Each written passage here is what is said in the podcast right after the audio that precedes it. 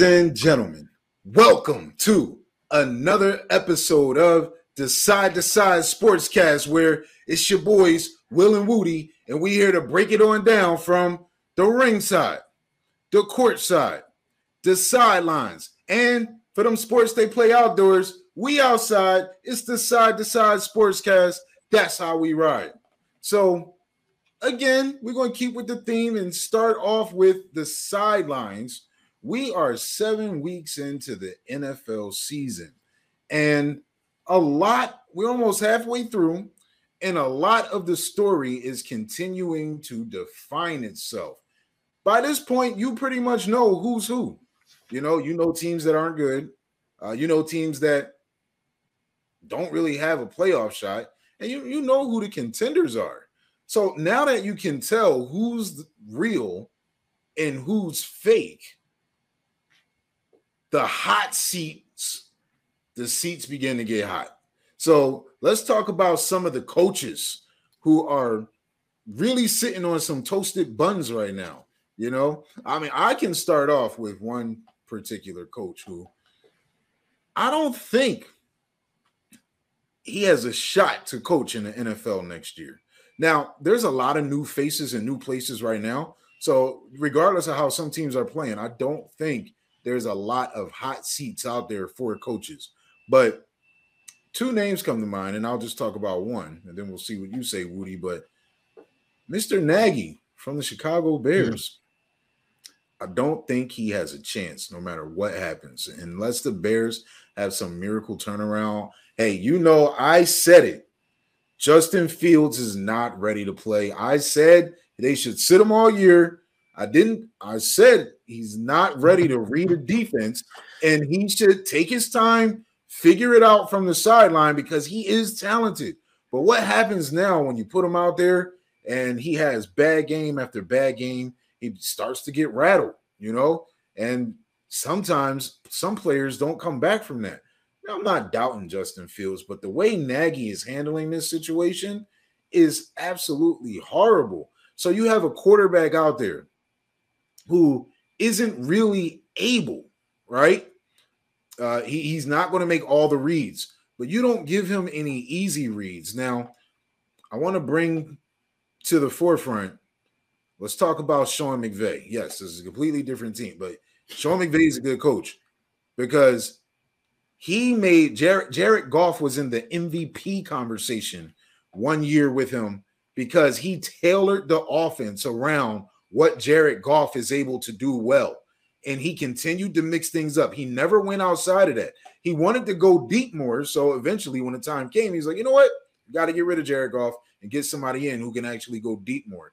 But you would have never known what Jared Goff wasn't good at because McVay made a game plan that his quarterback can execute. And you do not get that from Bill Nagy with the Chicago Bears. So if there's anybody whose seat is hot, and you know, like I said, the buns are toasty, it is Mr. Nagy in the Chicago, uh, in the Windy City. I don't want to show you my notes here, but literally the first line on my page, my first line is Matt Nagy, number one by far. I don't know why I said Bill Nagy twice. Oh, you said oh, I said Bill Nagy. If there's hey Bill Nagy, I used to work with you, and I'm sitting here talking about you, right? Matt Nagy. So Bill Nagy, if you are watching the side to side sportscast, uh, my bad, Matt Nagy. If you're watching the side to side sportscast, which you probably will be next year, because you, you ain't gonna have nothing to do on Sunday next year. But um, Matt Nagy, my bad. Um, yeah, no, I, I didn't even catch that. So um who knows um if our viewers did, but uh yeah, no, I, I think he's number one by far. Um of all the teams that you know you could or all the coaches you could mention, um, I feel like there are deficiencies, you know, like in their roster. And I'm not saying that the Bears have the best roster in the NFL, but this this is a playoff team. This was a team that last year people were saying underperformed and Matt Nagy was saying that they underperformed. They were in the playoffs, and they're saying, "No, you know what? We can do better. Get let's get rid of Trubisky, and I'll show you better." And this was Nagy's chance, right? He got rid of Trubisky, and he got two, not one, but two quarterbacks of his choosing to run that offense, and both of them failed, failed miserably. Um, so and and failed miserably doesn't even begin to describe what's going on with Justin Fields. I will say, I always give credit where credit is due. This man, Will Gaddy Jr., he said it. He said it from day one. He said it on day 36. He's saying it right now on day 249. Justin Fields was not ready, and he's still not ready. He won't be ready this year. Um, you know, he was kind of bullied into starting him, and now it, it's just like I said, he got two quarterbacks of his choosing, couldn't do it. Matt Nagy's number one by far. Uh, you know, Urban Meyer, you know, Will was saying, right? Maybe um, you know, he won't be here, you know, through the the full season. Right? Like his, his seat was that hot for a little bit. I think it's cooled down. A miracle win in uh, London, you know, tends to, you know, ending a 20 game losing streak, right? Tends to kind of get the the heat off you. Then Jon Gruden uh, gets the heat on him. So, you know, Urban's kind of been, you know, been able to go back into the shadows, but his team is still really bad. Um, they definitely have a, a, a, a bad roster, but I don't think it's that bad. Uh, and he has definitely not done Trevor Lawrence any favors down in Jacksonville. Um, so I would I would have to separate those two from the bunch, but definitely Matt Nagy. He has a talent on his roster, and he's he. Yeah. he's listen. They got a nice find with Khalil Herbert, man. You know, Khalil Herbert can actually run the football. Um, pretty much one of the only running backs the top 80 yards against the Bucs in multiple weeks. So um, all they got to do is get the ball in the air and down the field, you know, and you're not giving uh, Justin Fields the the type of reads, you know, that you're not running them on bootlegs. Like you're not giving him easy stuff that coaches do for rookie quarterbacks. Um, Nagy is not doing right, and Justin's holding the ball. He's getting sacked. He's just not ready, right? But Matt Nagy's not ready either. I should just keep calling him Bill, you know, because maybe I should just do that. But um, what you said about Urban Meyer uh, is exactly my point. They're the only two coaches who I think are on the toasted buns um, list right now uh, because, you know, Urban Meyer, his seat was hot. Isn't it funny how you get one win, right? Literally, we haven't heard Urban Meyer's name in almost two weeks, right? Every since he, you know, was seen with the girl and then uh, his team he flew home separately, okay, after they got destroyed by uh, the Titans. He took a separate flight home from the team. I'm sorry. When they lost to Cincy, he took a separate flight home from the team, right? And then that's when everything started and it sort of filtered into that loss against the Titans. His whole locker room gave up on him. They're like, wow, coach, we lose and you can't even fly home with us. This ain't college, man. And you were, it didn't look like you were going to make it through the bye week, you know, but you got that win. And when they say winning cures everything in the NFL, it is so true. You got that win going to the bye week, right? Now uh, you're going to come out this week and probably going to start a brand new losing streak. You know, let's just call it what it is, right? Because the the the the play design and everything we're doing in in Jacksonville. And when I say we're, I don't mean as in me affiliated with Jacksonville. I'm, everything you're doing right in Jacksonville, Kurt Meyer, um, it's not looking good at all. Now, when we talk about players, there's some players who are in a hot situation as well. And when we when we talk about head coaches and then you talk about players who are on a hot seat, you usually it has to be quarterbacks. Quarterbacks get the blame just as much as coaches. In my opinion, it is not fair always, uh, but sometimes good coaches don't have good quarterbacks, and sometimes good quarterbacks don't have good coaches. But what I can say right now is there is one player uh, that really comes to mind. I want to talk about a few of them. But when we talk about players who are on a hot seat right now, I am sorry, uh, Woody. I'm so sorry, man. I'm so sorry. yeah, man. I will pat you on the back. If I was wait, wait, wait, wait, wait, wait, wait, wait, wait. I'm sorry. All right, all right. You know what? There'll never be a good time to say it. So just just go. Just hey, look, you know what? There's a cartoon character, right? Whose head is shaped like a football.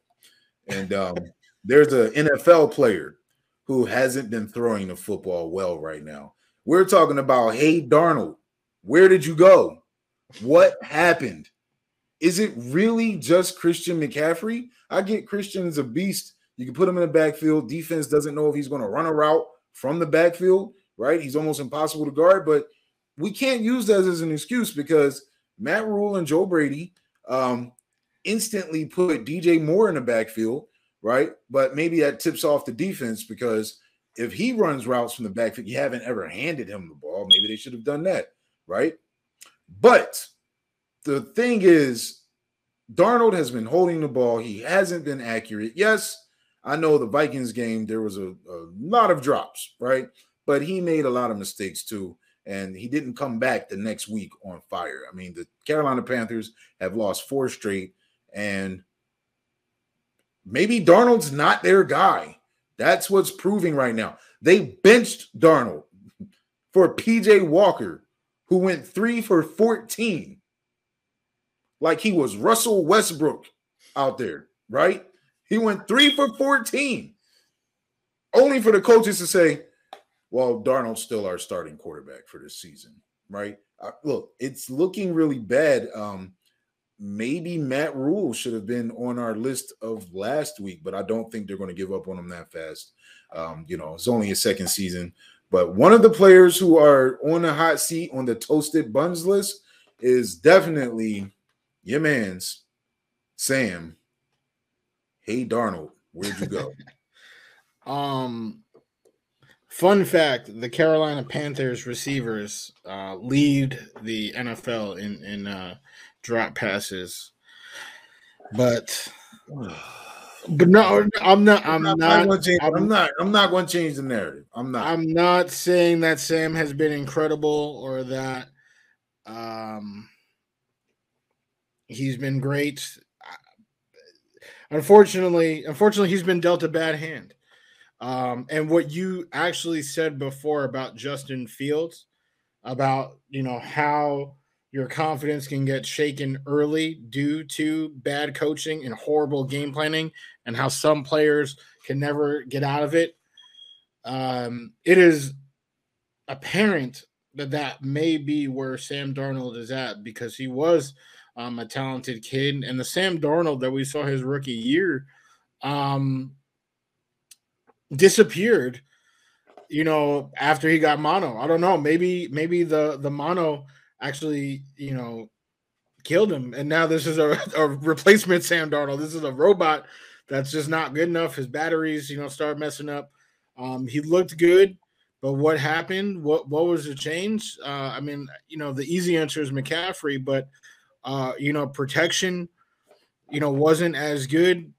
He got a couple bad drops, and now his confidence is off. He doesn't have that unshakable confidence. He's actually very easily shaken. Um, and I think that's that's the thing there. Um, but you know, no excuses though. Um, there is no doubt. You know, I say Matt Nagy, number one coach by far. I don't think there's another uh, QB you know, near Sam in the stratosphere. I also don't think there's another QB who kind of had the host, right? Because we could say he was traded for Teddy, right? So Teddy is kind of in a similar uh, scenario, but I don't think anyone saw Teddy in Denver and said, "Oh, okay, now you know Denver might actually be set." You know, at QB, but people were saying that about Sam. Sam is, is he's still 23. He will always be younger than, you know, Joe Burrow, who is, you know, he's a sophomore, right? So, um, it, it's it's a it's a crazy situation. They picked up his fifth year option. It was an investment for the future. They thought they were, you know, um, uh, they had their guy, so that's why you know the disappointment is there, and it's it's much larger than a Teddy. His seat is hot, but let me bring it to someone, um, someone else. All right, I, I can't I can't. It's it's hurting me to even to even bring this up. My, the the pain was has been unbearable. But let me let me tell you something. Let me tell you something. All right, because Franklin Delano Roosevelt, right? He is famous, right, for being one of the the, the greatest, you know, presidents, right? He created so many new jobs, right? He brought us out of the Great Depression by creating so many new jobs for Americans. But let me tell you something right here.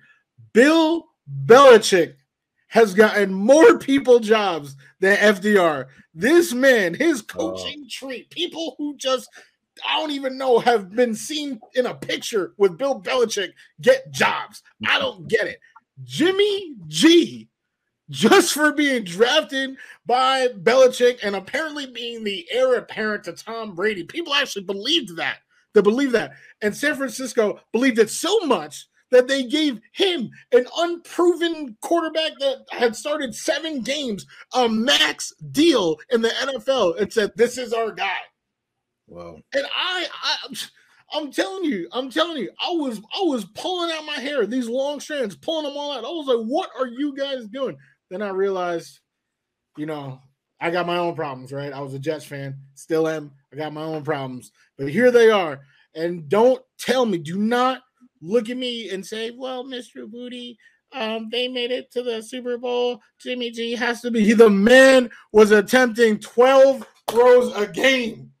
The dude, he was getting carried by Raheem Mostert, by uh, Tevin Coleman. They had the three, the uh, Matt Breida, the three-headed running back. The, the man, he was not doing anything. Kittle, you you throw five yards to George Kittle. Kittle does the rest, getting 200 yards a game. The man is not good. He's never been good. And right now, right mm. here, they're seeing it. And Kyle Shanahan, Kyle Shanahan, it's funny. We talked about Sean McVay and Jared Goff and how Sean McVay did as much as he possibly could to hide Jared Goff's uh, inefficiencies, right? But eventually, push comes to shove. And where's Jared now? He's in Detroit. Jimmy, your time is up. You were a, a very similar situation overpaid just like Jared Goff. I actually think he is less talented than Jared Goff. And here, here we are. Here we are. Now, Trae Young, we don't know if he's ready, but you know, ready or not, here he's he's about to he's about to come through because Jimmy G is not that guy. And I think Kyle Shanahan, who is a great coach, inarguable, he's a great coach, he's had enough. Jimmy G has the second hottest seat of all QBs in the NFL. That is a very good pick. And I'm out here calling Matt Nagy, Bill Nagy, and you out here calling Trey Lance, Trae Young. You know, we, we side to side with the fumbles right now, for sure. And um, um, let's talk about Jimmy G because you nailed it the reason why Raheem Mostert cannot stay healthy and them knees keep crashing down is because he did do the most amazing carry job. He had to carry Jimmy G and that contract, right, in the Super Bowl. And um, I don't think Raheem Mostert is going to come back from it right now. Jimmy G is definitely probably an upper echelon backup quarterback. Um, he's pretty good. And yes, you were in a system with Josh McDaniels and Bill Belichick, and you looked like you could take over for Tom Brady. Um, they couldn't keep you forever because they wanted to keep Tom. They made the decision to keep Tom and let you go, and then they Tom left, and you know now they're in a better situation because they got Mac Jones. And the 49ers probably would be in a better situation if they had taken Mac Jones. Because I'll tell you what, I am I like Trey Lance, but And it's a shame that he got injured, but when he also is not ready, you don't just go from playing not even a like one full year at North Dakota State to the NFL and just kill it. You do have an elite arm and you're a good runner, but there's a reason why they made you run the ball 16 times in your first start because you are not ready to read the defense, right? And Jimmy G is literally just there for you to learn what you got to learn so you can get going next year. So they're doing the right thing that the Bears weren't doing or aren't doing. And um, I do think that there's zero chance Jimmy G starts next year. It's going to be the Trey Lance show um, in 2022, and they're going to be ready to go. So that is definitely a hot seat uh, for a player. And you know what? That seat may be the hottest seat. Is really debatable, right? I mean, it's it's really it's really debatable uh, which seat is hotter. But um, you know, you did also mention Teddy B Teddy Bridgewater, of course, this is a stopgap move. I still think that Aaron Rodgers' ultimate destination next year is going to be in Denver. Um, that's why I think that he's talking trash to the uh, Chicago Bears, saying, I've always owned you, uh, because I think he's going to be in the AFC next year. And that is going to literally be the wild, wild west uh, when you have Justin Herbert, Aaron Rodgers, and Patrick Mahomes in the same division with David Derek Carr. Derek Carr doesn't look like David Carr um, compared to those names. Like you know, like they're gonna have to do something else. But yeah, I, so I think Teddy Bridgewater, you had a chance last week to you know, hey, you guys lost three straight. Let's get a win against the wounded Browns. But all you did was dink and dunk all over the field. I mean, that was the most dinking and dunking I've seen in a lot. That was Chad Pennington esque, you know. that was just uh that, that was not a great game uh for for your boys. But um the, the last person Oh yeah, okay. You were about to because I, I I have one other person. I got one more person too, right? All right, all right. You go, or should I go? You should go. You should go. No, no, you go. You go. Because you know what? This is pretty much uh my person may take us into the next the next topic. Okay, okay. My uh, my person definitely. Well, actually, he might, but I don't think so. Um, my person, same person. No, no, no. It's not. It's not because this person, his seat is actually not hot. Um, it's so weird. Like I feel like he literally might be the most, almost like confusing slash polarizing person in the entire NFL. Uh, but like I feel like he, we came into the season being like, oh, his seat's hot and then every once in a while, like I don't know, like so. Let's just talk about him. His debut, he was on fire. Team was, you know, we we had uh, a, a, legendary quarterback who was struggling. They put him in. He comes in, um, kills it, has a pretty decent, you know, year, decent stats. But he, oh my god, the fumbles, the fumbles. It's just unbelievable. Sophomore year, he has some flashes, but the fumbles, the turnovers, unbelievable. Now, he, I, I, don't, who is giving him these nicknames? I don't understand. But right now, the, the most current one is Daniel Beckham Jr. This man, Daniel oh Jones. my God. Like, is that he is good? So like, I feel like he's not. I feel like he's really not. But like, you know, he's a decent athlete. Like he does, he does have burners sometimes. And he like that was a good catch. Like, you know, you can't like it was a good catch. He took the hit.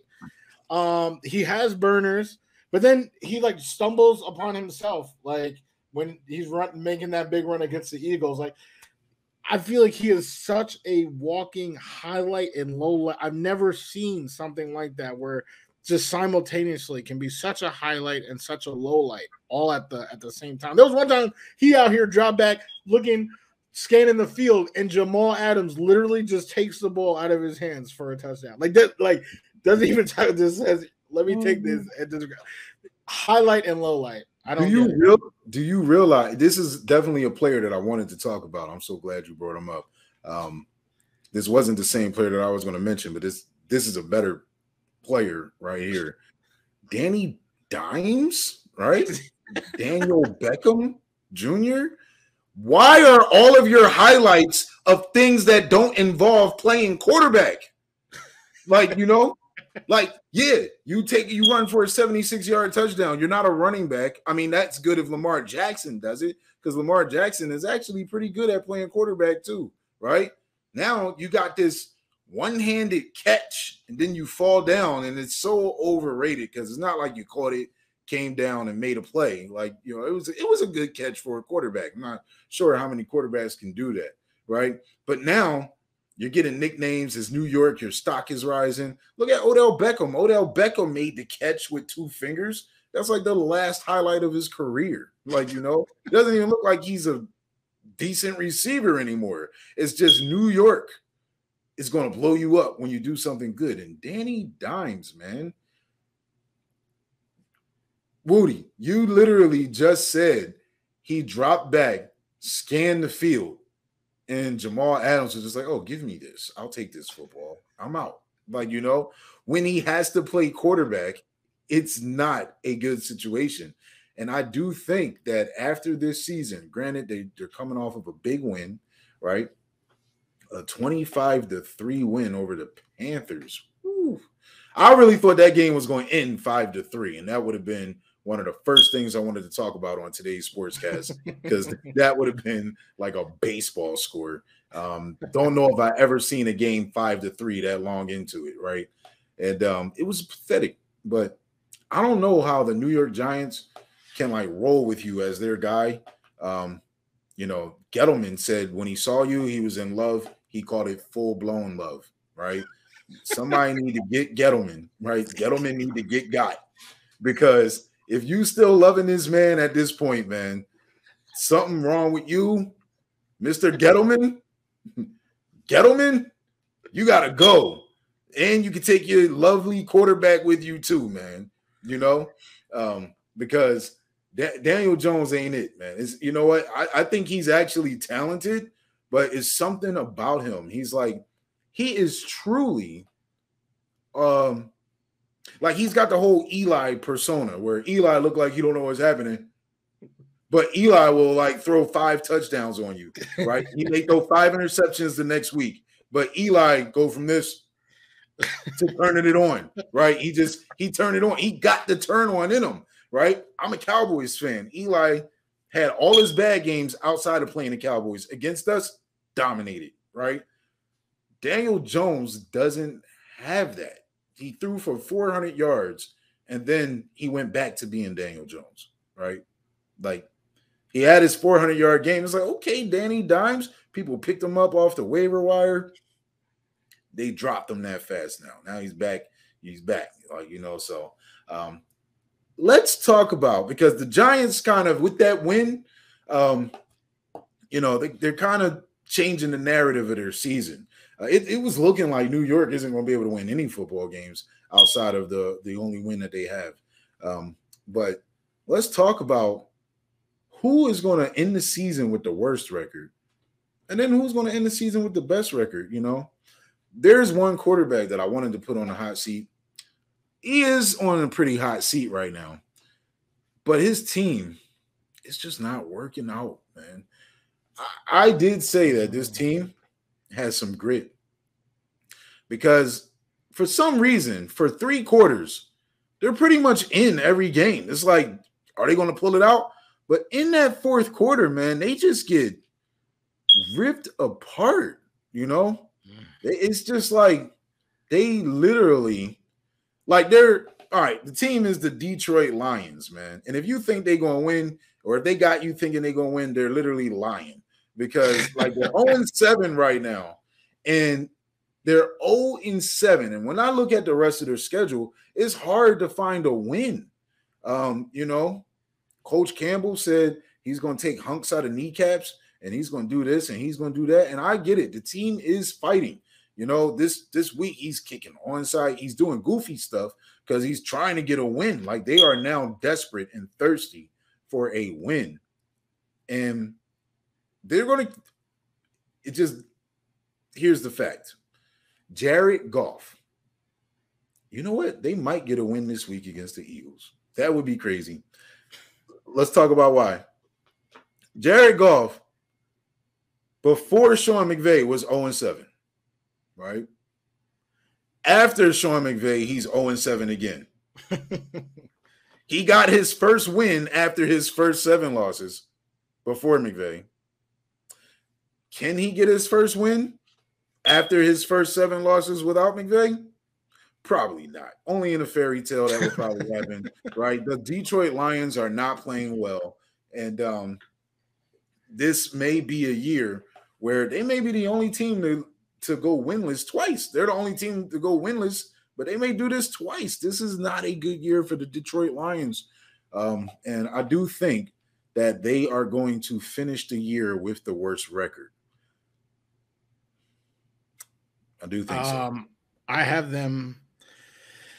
They are unfortunately um, number one, or I guess number 32, however you want to look at it on my list as well. They are 0 7, but they are a good team. They have grit.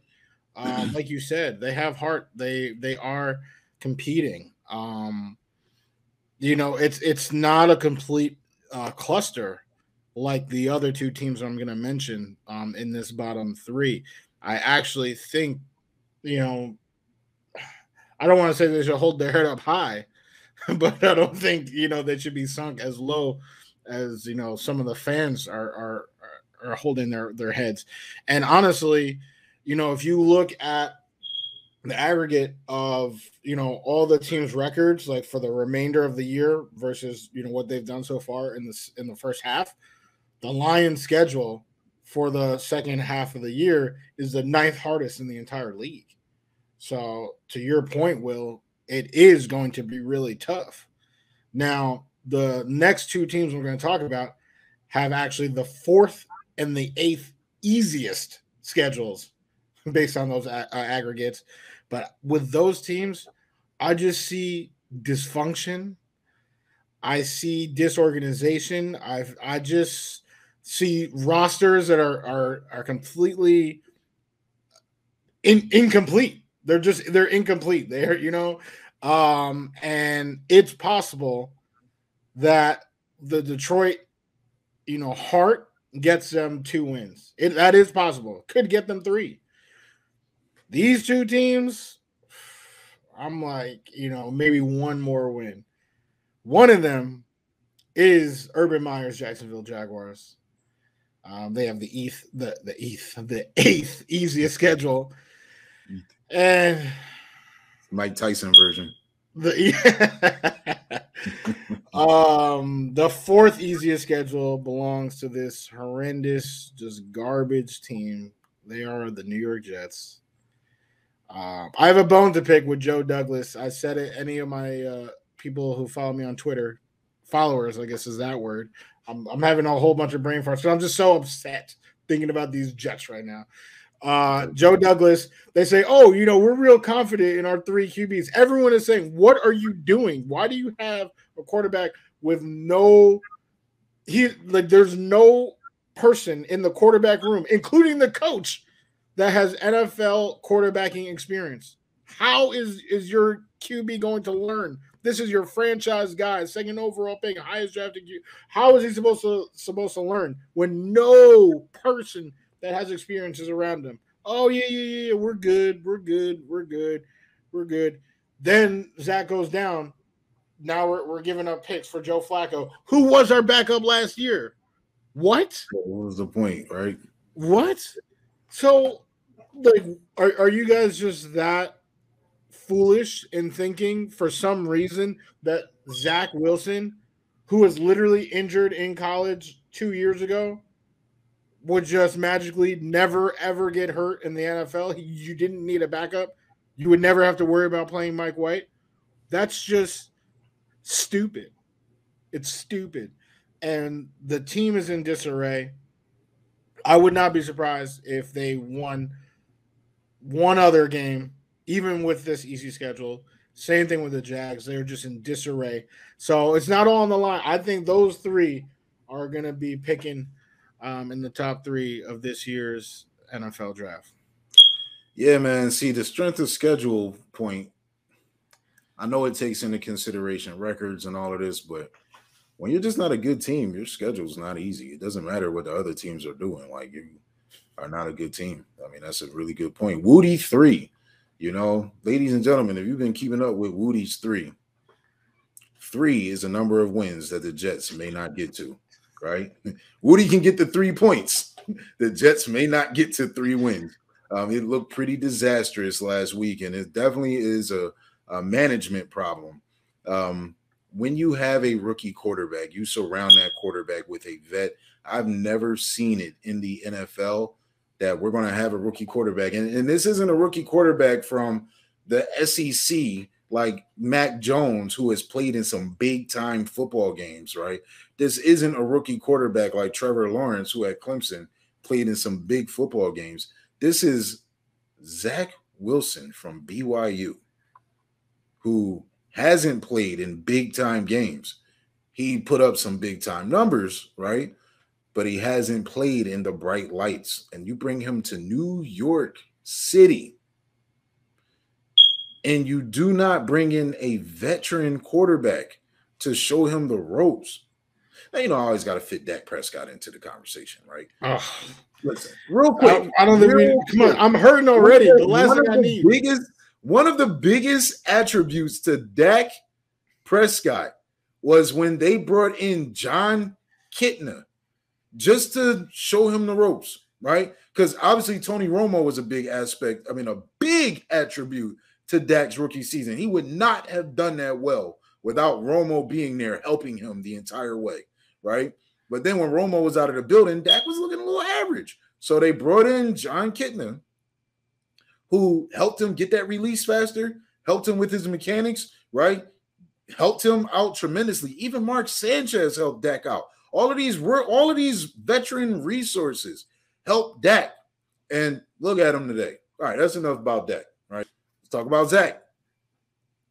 They haven't given Zach anything.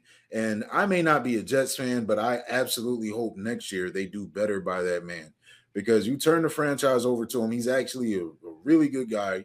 Um, he can be a leader of men, right? His teammates do believe in him, but he's not ready right now. And he doesn't know how to prepare because nobody in the building can help him get prepared. So he's trying to do too much with his arm talent and he's learning the hard way. And now he's a little dinged up for a couple weeks. Oh, and now you go get Joe Flacco.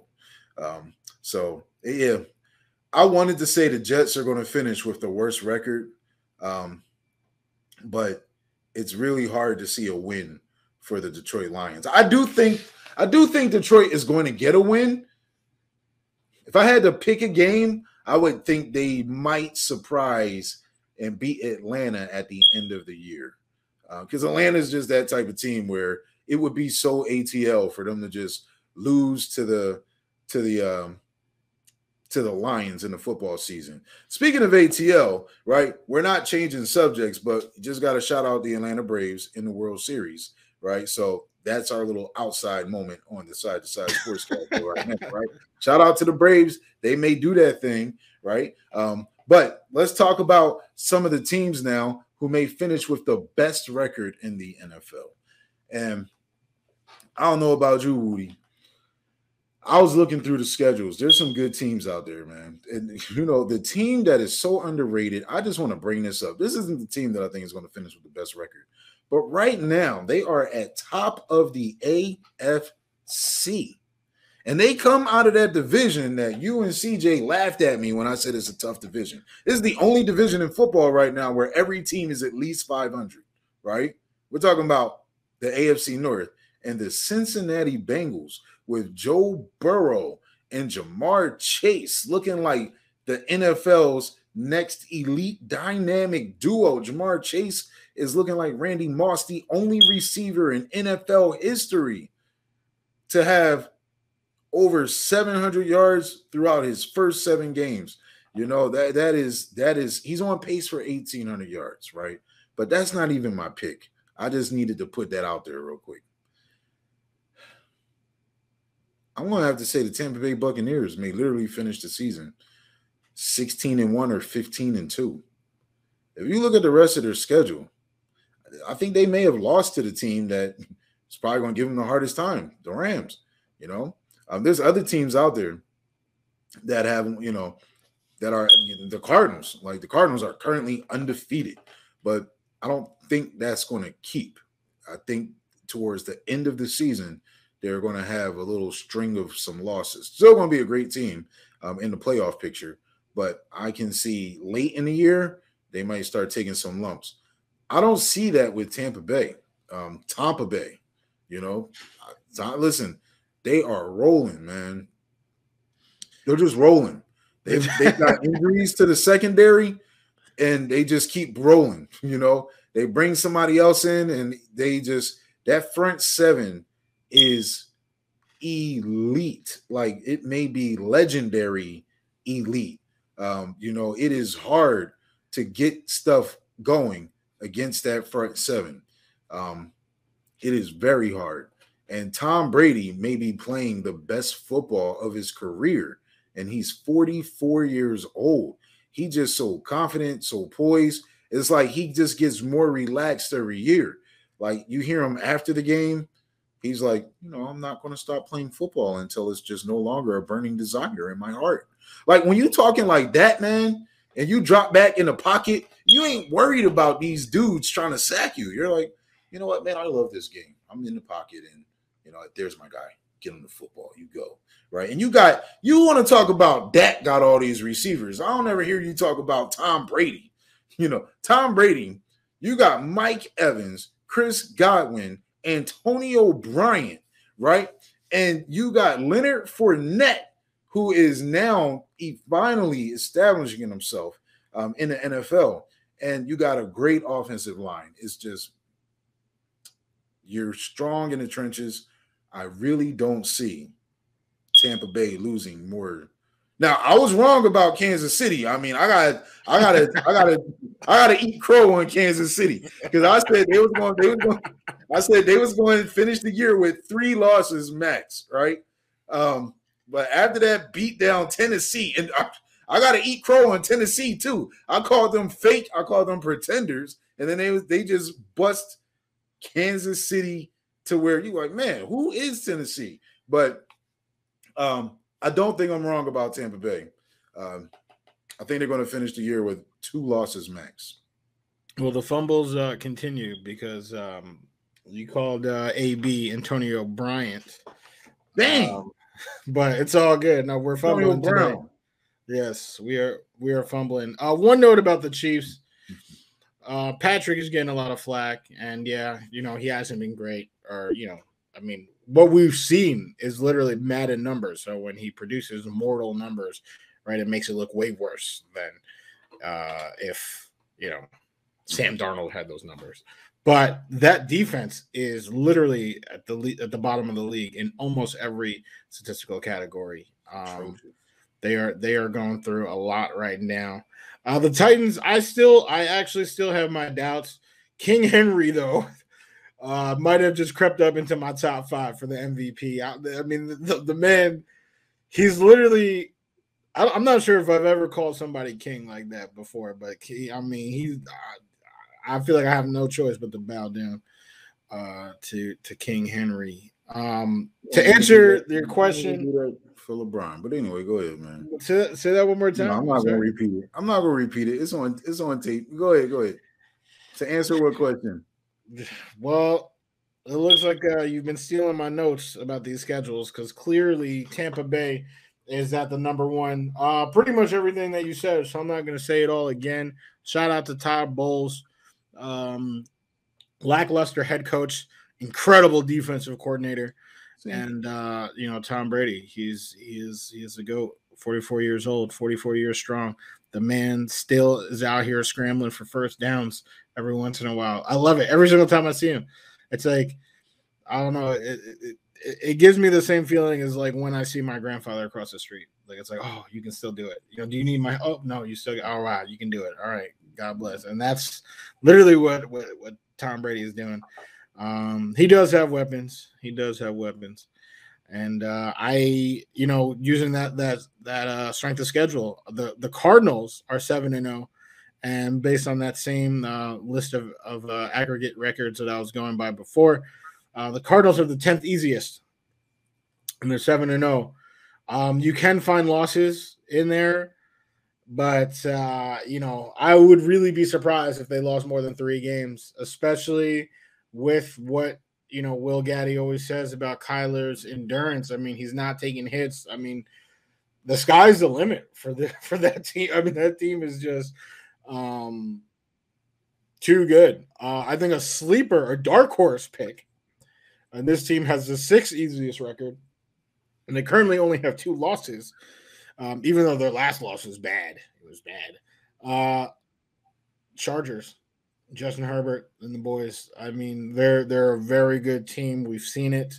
Um, you know, they're just trying to still find their way. I mean, uh, you know, Staley is is still trying to find his footing as a coach. But I mean, their their record is easy. Their team is talented. They could definitely find themselves with the NFL's best record, um, depending how how things go. So I would I would definitely um, not sleep on them. But yes, my my guess would really be Tampa, Tampa Bay. Yeah, man. Um, it does look like Tampa is in a good position um, to really get. I mean, they last year, you know, when once they got clicking, they didn't lose again. I think they won. They ended the year on an 11 game winning streak, and this year they started off rolling. Um, they got they got lumped by the the LA Rams, and you know sometimes that's what you need. Now they're back. They're back in action, and it's looking like they are going to end this season strong. And um, man, I don't want to see Tom Brady get eight Super Bowl rings. I really don't. So, you know, we'll we'll see what happens. But um, you know, let's let's go to the court side real quick because the NBA just announced its all-time 75 players. And I don't know how you feel about the list, Woody, but I like the list. But there's a couple things on the list that I cannot, that I cannot accept. And it bothers me to no end, right? uh, literally, no, it really bothers me because there's two particular names on the top 75 list that I just feel that maybe when we get 25 years later, they would have been on a top 100 list, but they are not on, they should not currently be on this list.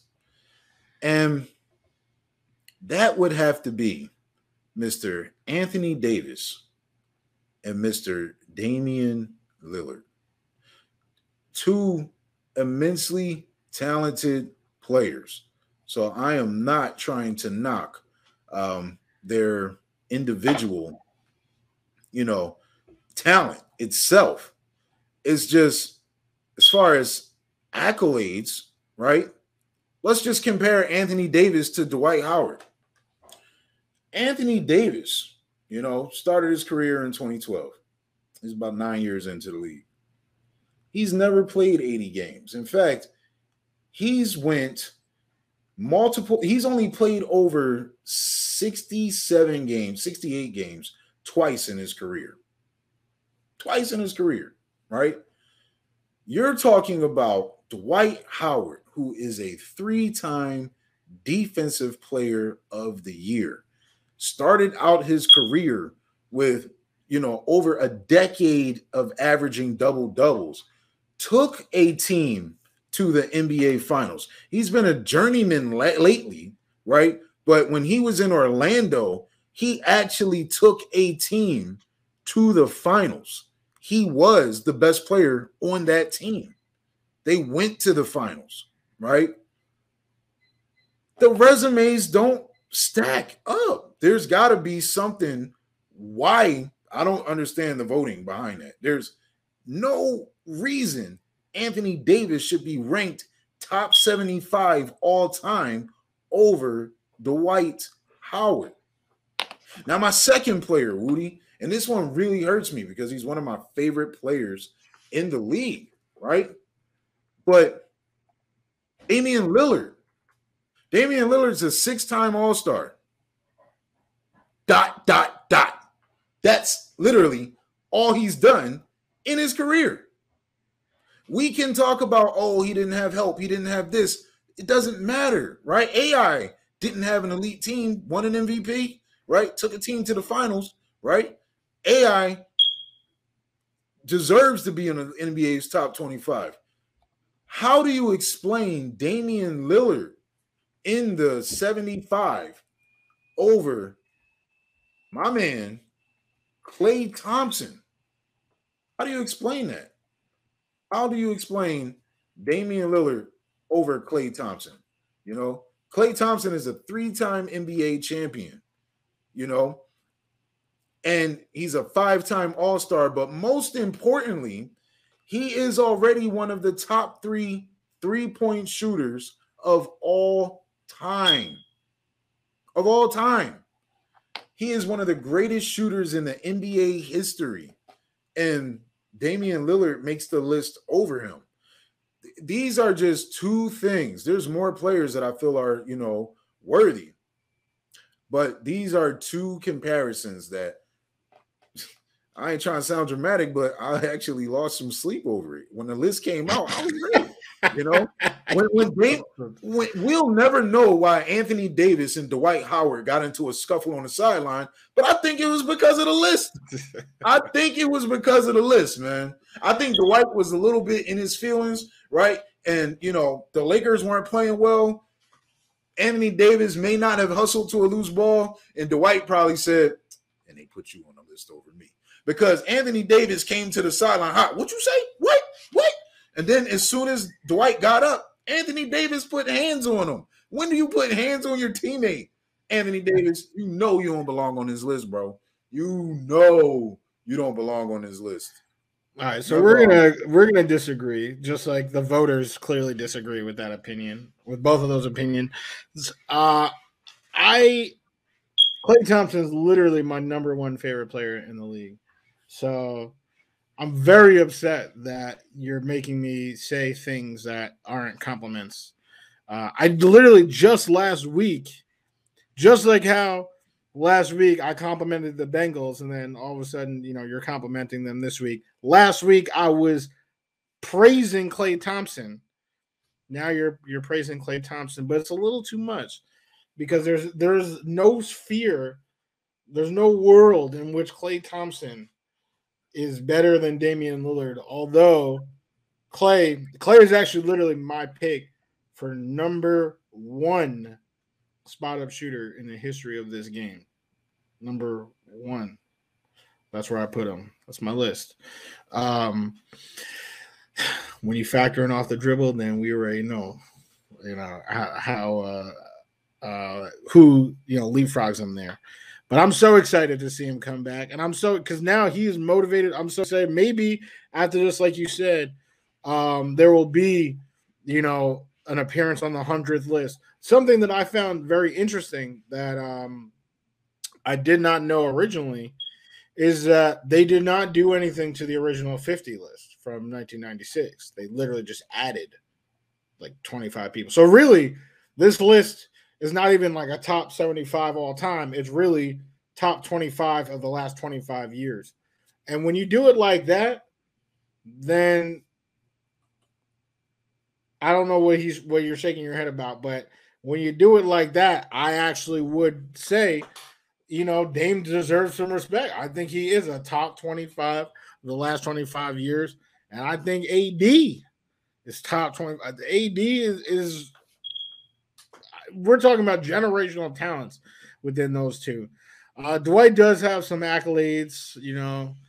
Um, you know, so I, I can kind of see the, the case there with Dwight, but he was never he, he, I mean, I feel like he was overrated. And he's not a better center than any of the centers in contention. Like Ben Wallace, who was not on the list, is better than Dwight Howard. But by what? Because you're you can talk about like what makes Ben Wallace better than Dwight Howard. What do you mean? Well, he he's no, a no, no. What makes him better? than Dwight Howard. How, see, you gotta stop asking me questions, and then when I answer them, you you either Oh, interrupt or re-ask. It didn't sound like you were about to answer the question. I literally, me, I what- what literally said the words two times, and then you interrupted. Two-time NBA champion. How many times has he won Defensive Player of the Year? Ben Wallace, he he had he had a he had a more successful career with, um, you know, better rebounding numbers. You know what I'm saying? Like Ben, ben Wallace, he he had a bigger impact on the NBA. I feel like if you if this is the NBA 75, you're talking about impact, which is why the person that I am very upset could not make this list. My number one snub of this NBA 75. You want to talk about impactful. You want to talk about legacy. One of the longest lasting careers in the NBA. This man is an icon. He's literally an NBA icon. People who have never seen him play, which has to be really young actually, because he just recently retired. But people who have never seen him play can literally go on YouTube and search his highlights for hours and hours and hours. I'm talking about Vinsanity. Vince Carter has been one of the most consistent names for the last 20-ish years. Okay. You want to talk about you know wh- what brings in you know casual viewers you know the dunk right the dunk contest was so big with guys like jordan dominique wilkins and dominique just you know randomly got in uh, with this you know new edition of 25 2 but you know those guys those were dunk icons the new era the new generation of that was vc vince carter kobe t-mac got in on the fun but vince you know, and T Mac were also complete players. They weren't just dunkers like you know a Jason Richardson. You know, they were they were complete players. Vince was always in the top, you know, ten in scoring. I feel like he was a top ten player in the league for almost a decade, Vince Carter, and then played and continued to mentor the next generation for the next ten years. And it is a travesty, a travesty that Vince Carter is is not on this list. T Mac is number two. That's my number two travesty, and you know I, I, feel like that should go without saying, but I'll say it. The man, oh my God, was he was he the best scorer in the NBA for the beginning of this century? I feel like he was. I feel like he I, was. I can agree with that. You what you can? Absolutely. I mean, I feel like if you put T Mac on the Lakers and Kobe on the Magic or the Rockets, T Mac would be a three-time champion at least. I'm not I'm not discrediting Kobe because when Shaq was gone, you know, Kobe definitely led the Lakers, um, you know, the two championships. But T Mac, just as vicious as a scorer, uh, may be the best scorer we've seen um, since Michael Jordan, to be honest with you. So how does he like that's what these two these two because guys they don't make the list. But hold on, hold on, hold on, because you got to pick your replacements. You got to pick your. So let me let me say my piece here. Okay, oh, that's good because I was going to ask you if they on, who's off. All right, because I got I got to take two guys off. I got to take two guys off, and honestly, honestly, you you you actually convinced me because at first I was only going to take one guy off, and like I said, Vince Carter was my number one, so I was gonna I was gonna give Vince Carter uh, you know, the the spot that I took off. But you know what? Maybe maybe I I have been kind of romanticizing the career of Anthony Davis a little bit. You know, he has been injury prone. He hasn't really done too much. I'm gonna I'm gonna take him out. I'm gonna take him out. You know what, T Mac, T Mac, grab you know grab that spot, grab that spot real quick.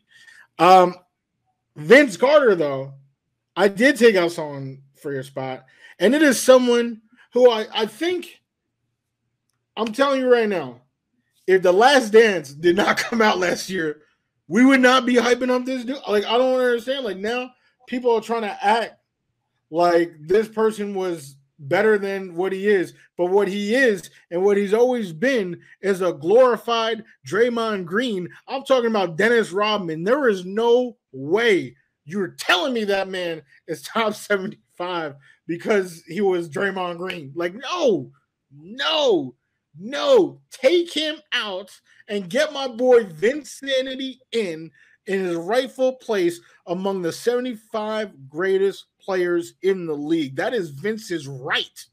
With all the highlights that he has given us, all the three pointers he has made, all of the times he has been near the top of the scoring, the steals, he is a legend. All that he's given back. That's what this list is about. It's about legacy, it's about accomplishments. Vince, he's an NBA champion, he's done it all.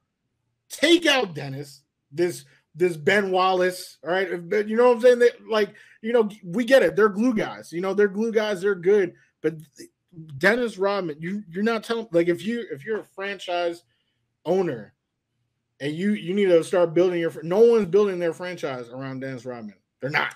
They're, they're just not. But you can build around VC. You can build around T Mac. And that's all I gotta say about that. I'm not mad at Vince Carter. I do think Vince Carter should be on there, but you know, if you want to talk about this is about legacy, that just totally destroys Damian Lillard's entry on the top 75. Like it's a fandom thing. You like Damian Lillard. I love Damian Lillard. People love Yo. Damian Lillard, and they just wanted to put him on the list. But he does not deserve to be on the list right now because he hasn't done, he has no NBA legacy. All he got is a couple cool mixtapes, right? And a, a killer step back three that's clutch, right? But has it shown up in the playoffs to get the Blazers down? Hasn't shown up in the playoffs. Were you, I'm, have you watched when I, did you two years? Finish listening to my sentence? I said to get the Blazers on a run. No, listen, when they couldn't even win a game, you know, when they played against the the Golden State Warriors, who were injured, right? The injured Golden State Warriors that they played in the playoffs, they couldn't even get a game on they, those Golden State Warriors. And what right? and what kind of oh my god, CJ McCollum stepping out of bounds no, We talking about Damian Lillard, right? We talking about Damian Lillard. Yes. We're not talking about CJ McCollum. We're talking about Dame time. This is and your he, time. He does everything right? he can. He does everything we can. All I know we is no we All no longer is, live in a league.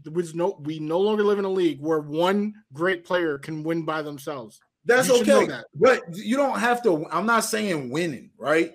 But one great player can elevate their team in a series, right? It's happened. We've seen that time and time. Have you seen right? in a series? No, I, I don't make me bring up LeBron because when LeBron was out there without Kyrie or Kevin Love, right? They still won games. They didn't win when they played a team that was just better. You're acting like Damian Lillard gets swept every every year. He does not get no, but he doesn't. He, has, he hasn't done anything. When I when we're talking about resumes, right? Dwight Howard, 14 consecutive seasons with double doubles. 14 consecutive seasons, right? Five-time rebounding champ, five-time all defensive player, eight-time all-star, two-time block champion, right? The rookie of the year in 2004, three-time defensive player of the year. Like this is a resume that deserves to be respected amongst the top 75 players who have played in the game because you cannot name another player who has had 14 consecutive seasons averaging a double double. Like, you know, I would have to look up if Magic Johnson did it from a points to assist ratio, right? But I don't think so. I feel like any center, I feel like every center has done that. No. Like Shaq Diesel, you're gonna tell me Shaq did no, not do did it. Go, go look at it. Shaq did not average 14 consecutive double doubles.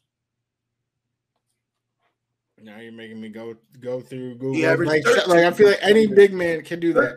consecutive double doubles for Shaq, not 14. Now, I'm not saying Dwight deserves to be in the same conversation as Shaq, right? But that doesn't mean Dwight Howard doesn't deserve to be in the top 75 over Anthony Davis and over Damian Lillard.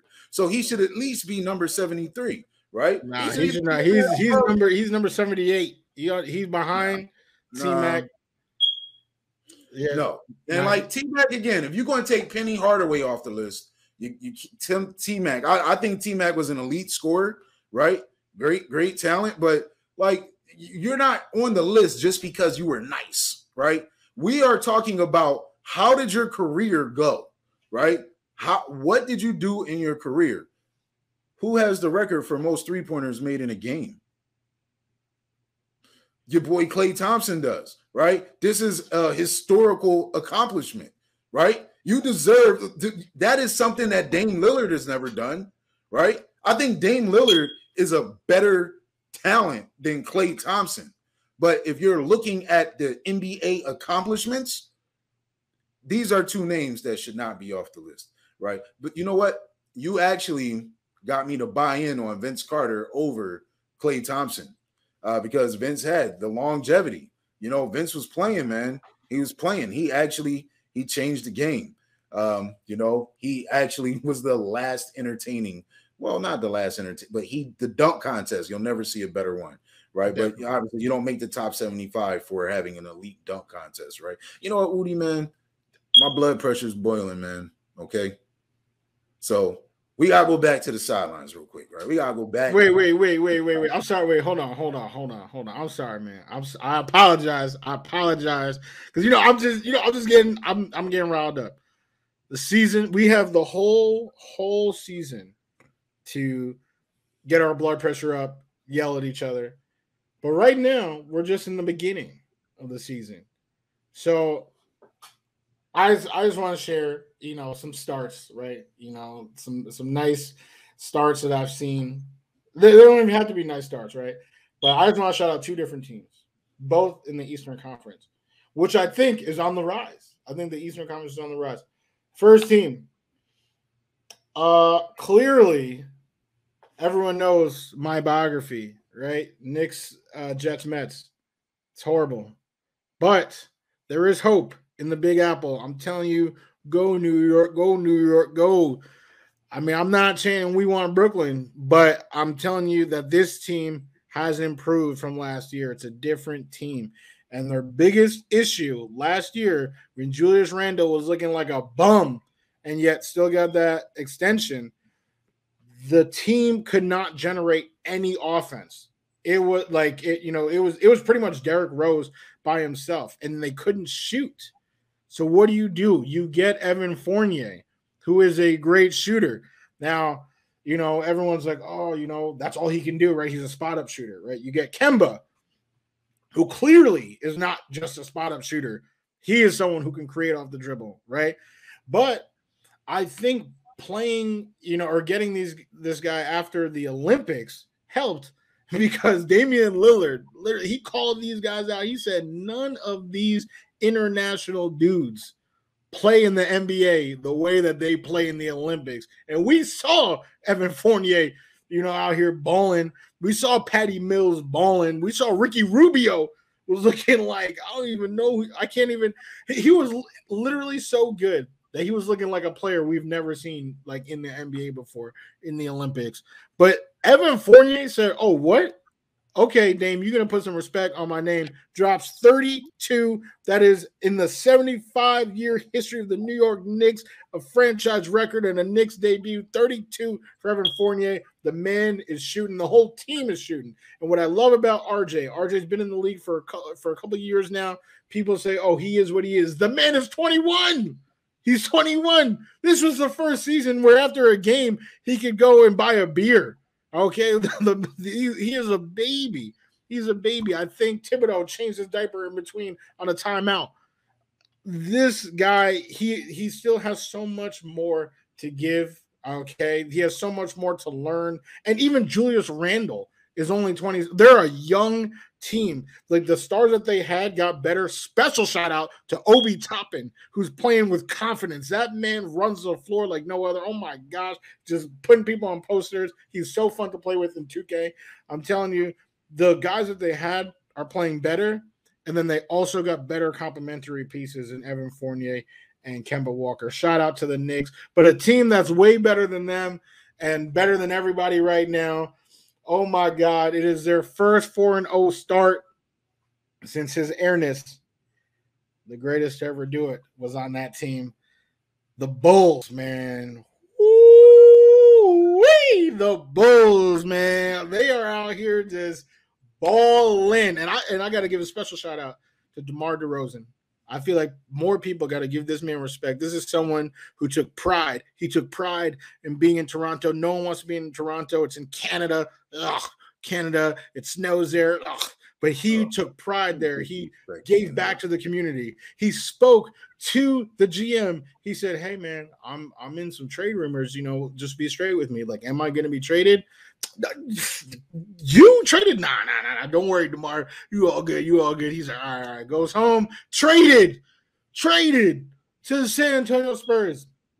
Just throwing out like garbage. And what happens? The guy that is traded for becomes the NBA Finals MVP, and that team wins without him. And what does Demar look like? He just looks like garbage, right? And and the the Spurs aren't great, right? So everyone's discarding him. No one no one cares about him. So now he's a free agent. Right. And, and he goes on record. He's like, you know what? I'm I'm trying to win. So everyone's like, oh, DeMar DeRozan, all right, he's trying to win. He must be going to LA. Within like that same day, he signs with the Bulls. Everyone's like, oh, DeMar DeRozan he's the um, until, the, until the Lakers acquired Russell Westbrook. Like once they made the move, then he was like, "All right, now I'm gonna do this." So let I was letting you have your fun, but let's keep it. Let let's not overdo it. Okay, we overachieved. You see, he was holding out, disrespecting Demar. I'm not disrespecting Demar. Demar wanted to go to LA. He waited until he knew it wasn't going to be possible. But kudos to him for going to Chicago because he didn't have to do that. Well, they all. I'm telling you right now, every single one of those players are all players that are talented in this league. That they that they've been playing well on on bad teams, and they have they have a chip. They have chips on their shoulders, man. They have all every single one of them.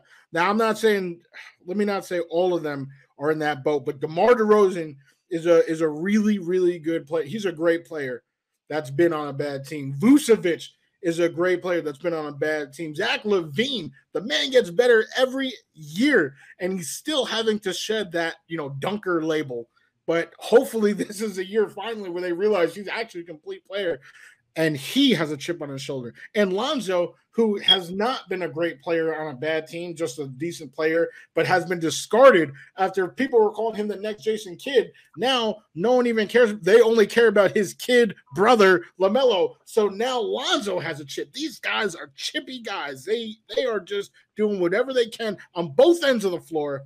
They are a team to look out for. Those Bulls, man. You want to talk about notable starts? The notables out here just doing their thing. Oh, well played, well played. I'm got a couple notable starts for you, right? And um, both teams that you named are definitely off to a great start. So I'm not even going to add any any content to what you said because you pretty much nailed it with both franchises, right? But the Golden State Warriors are back and Klay hasn't even stepped onto the court yet. This man, Steph Curry, is averaging 31, 9, and 7. Right? Steph is on fire. He's leading those guys. And they are back, man. And what's great about it is these young pieces who weren't really a factor. You're talking about, you know, Jordan Poole out there in previous seasons. Now they have their comfort, you know. Um, they've got young talent. They've got Jonathan Wiseman and, and, and Jonathan Kuminga, right? Who these guys are talented and they're not even hitting their stride yet. And the Warriors are off to a 4 0 start. It was looking like they almost lost to the Oklahoma City Thunder, but they pulled it out and they won the game, right? Now, outside of the Warriors, I want to talk about a notable start for a particular player, right? Hey, you know what, everybody, you can call it emotional if you want to, because I had a gripe with this player being on the top 75 list. But let's talk about the stink that Damian Lillard is putting out there right now. We went through a whole offseason of man, the Blazers ain't doing them right. They need to trade them. Like you, you kind of put it out there yourself that, like, you know, you was subliminally tweeting and everything. Damn, I expected, you know, yeah, you stuck, man. You stuck loyal. You didn't actually go through with a trade request, but you let the conversation stay, right? And then the narrative is, man, look, if Dame not happy, man, he gonna have to get traded. should they trade him for Ben Simmons? I mean, you and Ben Simmons don't even belong in the same conversation because you way better than Ben Simmons, right? But you would think that you would come out this year, Dame, and really kill it. But you are killing it the opposite way that we're used to. I mean, Dame, you're you're you're a few games into the season, right? This man is shooting less than 10% from three. Dame is two out of 24 from beyond the arc, right? Dame, what are you doing? I didn't expect this bad of a start, right? So this is a bad start. Yeah, you got some time to get it, you know. The Lakers, they didn't start off hot. We kind of expected that because they got a gel, right? Dame, you are playing with all right, we know that you want some teammates. Like you want you want an elite player to play with you. I mean, you deserve it, right? I watched Allen Iverson go his whole career without another elite player. I don't want to see that happen to you, right? But CJ McCollum playing better than you this year, and everybody dis- dis- everybody disrespects CJ McCollum. Yeah, I said it, man. I mean, if you look at the numbers, Dame is stinking it up, man. Dame time is no time. Like you know, Dame time is off. Dame is shooting less than 10% from three. This is atrocious. Meanwhile, CJ out there averaging 27, right? And, and CJ is shooting a good 49% from three. Now, the the um, the Portland Trailblazers are not going to be a team that you expect to make a deep playoff run, which again, they have one of the 75 best players in the NBA, um, according to the recent list that was just made. And even if the Blazers don't, even if they finish with like an eighth seed or something, you know, it's oh man, Dame don't got no help. You know, Dame don't got no help. Well, you know, there's plenty of players on that top 75 list who have like put the team on their back, right? And carried them places, whether it resulted in the championship or not. But um, my note, my most surprising start to the season is that Dame Lillard did not start off hot. He is ice cold, right? You're still going. You're all right. All right. I gotta cut you. You're still going in on Damian Lillard for no reason. For for no. What do you mean no reason? Because you're because you're mad. The man is two for twenty four from three. You're mad. I don't know. Like this is a surprise start. Like, like you would like. All right, look at LeBron. Everybody's saying, everybody's saying, no, no, can, no, listen, can, you, listen, can you speak listen, about the sport listen, without talking about the flop? Just one time. one time. Are you are you capable? Everybody is talking about the Lakers don't have a three-point shooter. Well, you know, so far, LeBron James has been the one who has been stretching the floor. Like if you look at his numbers, LeBron has took on the role of the three-point shooter for the team. You know, LeBron himself is shooting almost 10 threes a game and he's making 48% of them, right? Wow, that's amazing. Yeah. Well, I mean, that's look, so he's, he's, taking on a different role, right? But Kudos this is a year where this is what you expect from great players. They're going to come out at the beginning of the season, right? And they're going to get it going right away. Like right away, they're going to yeah, get it going. With, with the with the richest roster in the NBA. Stop talking to me yeah, about LeBron James. No one, no one cares about what LeBron. That roster is flawed. Okay, roster got, flawed. The, how many old, how many top seventy five players are on that roster? How many? Okay, but look where they are in their career. Okay, and and, and, and you're one talking about, and you want to add another. One, one of them shouldn't even be on the list right? One Dwight, Dwight Howard, Dwight Howard is, is on that team, right? That should be another. He's number seventy three. So okay, he's, Dwight Howard is a reserve big man now, right? That is so that that's is, that's that's changing the narrative. That's changing the narrative. No, Dwight Howard is a reserve big man right now. He he is with a reserve big man. That, okay? that is that is the all NBA seventy five team. That's the all NBA. Did he make the list? You can you can make a starting five. Did he make from that team? Based He's not even list. starting over DeAndre Jordan. Who's the, right. wait, say that one more time? He's not even starting over DeAndre Jordan. But he's but he's on the team. But he's on the team. He is on okay. team. He's on the team, and he's how old is he? He's not the same Dwight Howard. So and and no, Damian Lillard and Damian Lillard playing with who? He's playing if with anybody is willing to be unbiased, whether you're biased for or against the Lakers, the Lakers have a flawed roster. right? Russell Westbrook does not fit out there with Anthony Davis and LeBron James. But you know what? They brought him in. It is what it is. Russell Westbrook is not the player who fits with them, right? They've got the oldest roster in the league. They've got like three guys who are under the age of 80. So, like, that is a flawed roster. But LeBron James, here's all this talk, comes out with expanded shooting, right? So when you talk about notable starts, but that's not a surprise because that's but that's what I'm saying. I'm surprised that Dame Lillard, because usually he come out each season cooking. You know, Dame might drop 40 in his first couple games, right? But right now, Dame Lillard is missing. Uh, Dame Lillard. He's uh, man. Oh my God, he just came back from the Olympics, gold Olympic gold medalist. All right, he's gonna be fun. He's gonna be. Is fun. Kevin Durant using that excuse? Is Kevin Durant using that? Is Kevin Durant using it? No, first of all, no, like, because he wasn't. Dame wasn't the only one out there, right? Is Kevin Durant using that excuse? All right, and he's and he's playing with an all. Yo, stop this! Stop this! Beal. It's Bums his entire career. His entire career, he's had to take bums to the playoffs and do his best to even win a series. He has to give his heart, his sweat, his tears to just win a series with these bums. And you're going to compare to KD, who has had the greatest list of teammates in the history of basketball. Get out of here. Get out of here. Do stop it. You, you know what? know, you do know that Dame. No, no, no, no, no. You do know that Dame Lillard didn't have to carry a, an Olympic team the way Luka Doncic had to carry an Olympic team. And did Luka did Luka come out at the beginning of the season? You know, looking as bad as Dame does right now? That's a that's young legs right there. All right, Man, Dame's been there, done that for a decade. Making all these excuses. what are you excuses? I'm saying making facts. all these excuses. I'm saying facts. These, these is excuses. There's something called context, and that's what I'm giving. I'm giving you context for what you're it's seeing. Excuses, man. Oh my it's god! Put it file it in the excuse cabinet because everything you're saying about Dame revolves around other people being the reason why he is not hitting more of his 24 three pointers that he's taking. Like he is off, man. It's it's awful. It's awful to start the season. And all I'm saying is this is a surprise. I'm not saying that he's trash. I'm not saying that he ain't never going to get it going.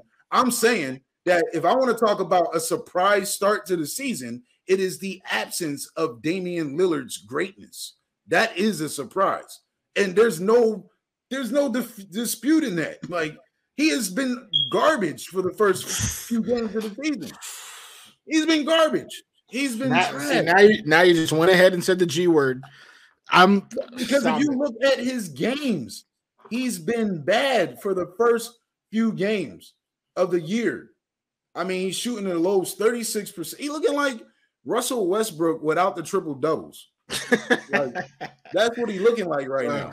My gosh, you are. I can't even. No, I can't. I I literally can't because I will faint on air right now if I keep this conversation. We have to take it back to the sideline. We're taking let's it back to the sideline, man. You know All what? Right.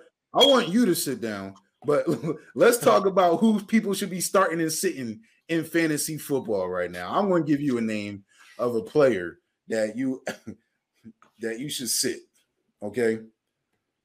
I think it's done for this guy, man, unless he gets on a good team with an elite quarterback. But this is not the guy anymore that you should be trusting as a W1, WR1, WR2, or even a flex. I'm going to say, sounds like your boy. Guy. Who? No, it sounds like the guy that I was going to say. yeah. It is time to sit Odell Beckham Jr. down oh. on your bench. Uh, the Cleveland Browns uh, you know, they're starting Case Keenum right now, but even if they had Baker Mayfield, you know, Odell, he's rarely targeted in their offense. You know, he hasn't had a game of he hasn't had a game where he hasn't even scored a touchdown this year. I mean, if you look at his week to week production, it is weak.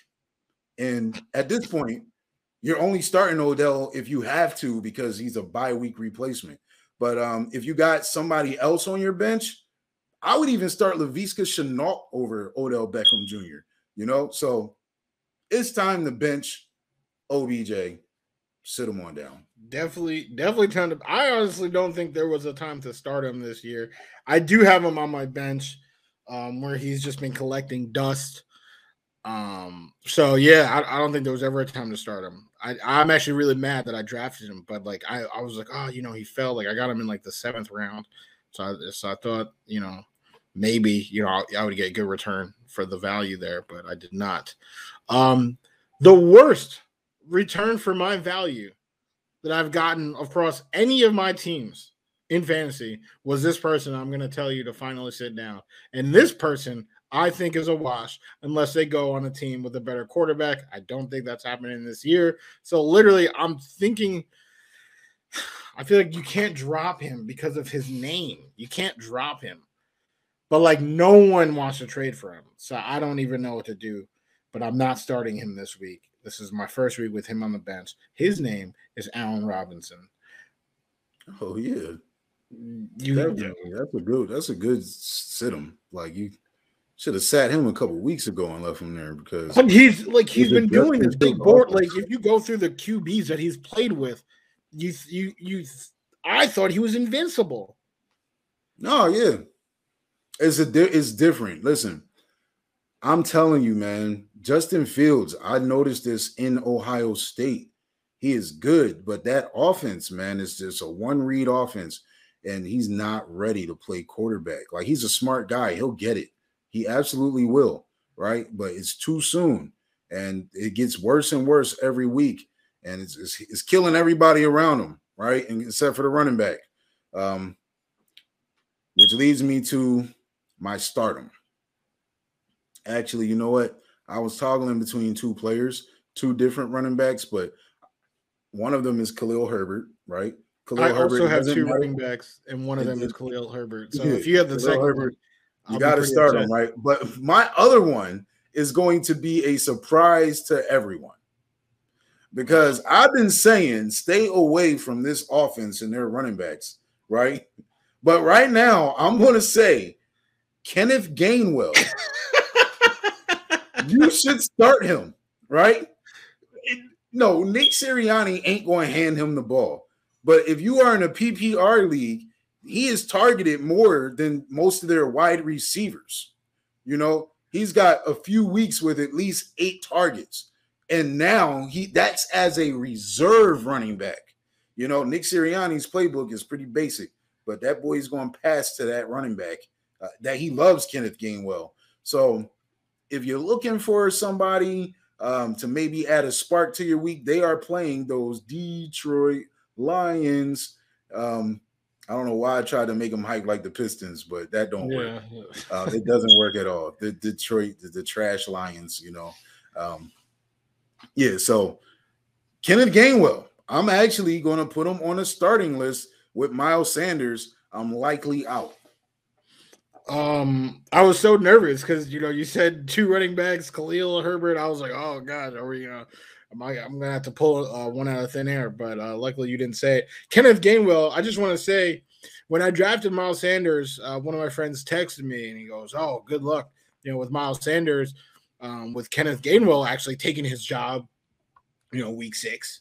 I was like, "What? What are you talking about? Like Miles Sanders is, is, is, a, is a stud." that you know obviously did not come to fruition. So I've had Gainwell on my bench, but week six came around and Gainwell, like you know, they just weren't running the ball at all. So I dropped them. They ain't been running the ball for six weeks. So so now, like you know, he's like you know, uh and now Miles right. I've, that's actually happened multiple times where I drop someone. Right, like you know, like a handcuff, and then the starter finally gets hurt. So I I refuse to drop AJ Dillon.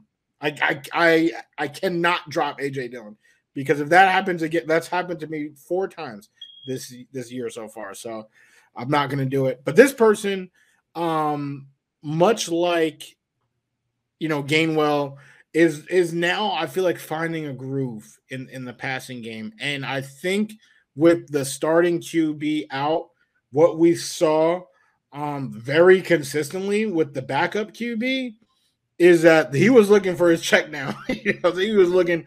I want to say he had one reception, and then when the QB got hurt, he had five. Like in the next, you know, uh, like the next drive. Uh, and that's Michael Carter, the New York Jets. Uh, PPR option for sure. Uh, he's also their goal line back though. Um, so I mean, I know Ty Johnson scored the, the touchdown um, this past game, but every other goal line touchdown that the Jets have scored, which I believe for the year is just one, was actually Michael Carter.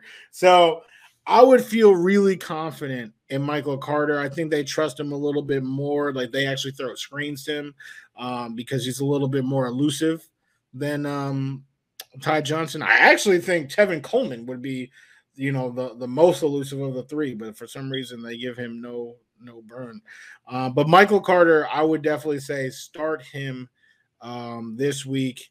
I know you're probably the same, but the Jets suck. The Jets stink. They do. They're probably not going to win any games, but that doesn't mean that you know um, they're not going to get yards. And I'm not saying 500 yards, but they might get 200 yards. Sorry, they might get 130 yards and 70 of those to Michael Carter on like six catches, seven catches. So he's definitely a good PPR option.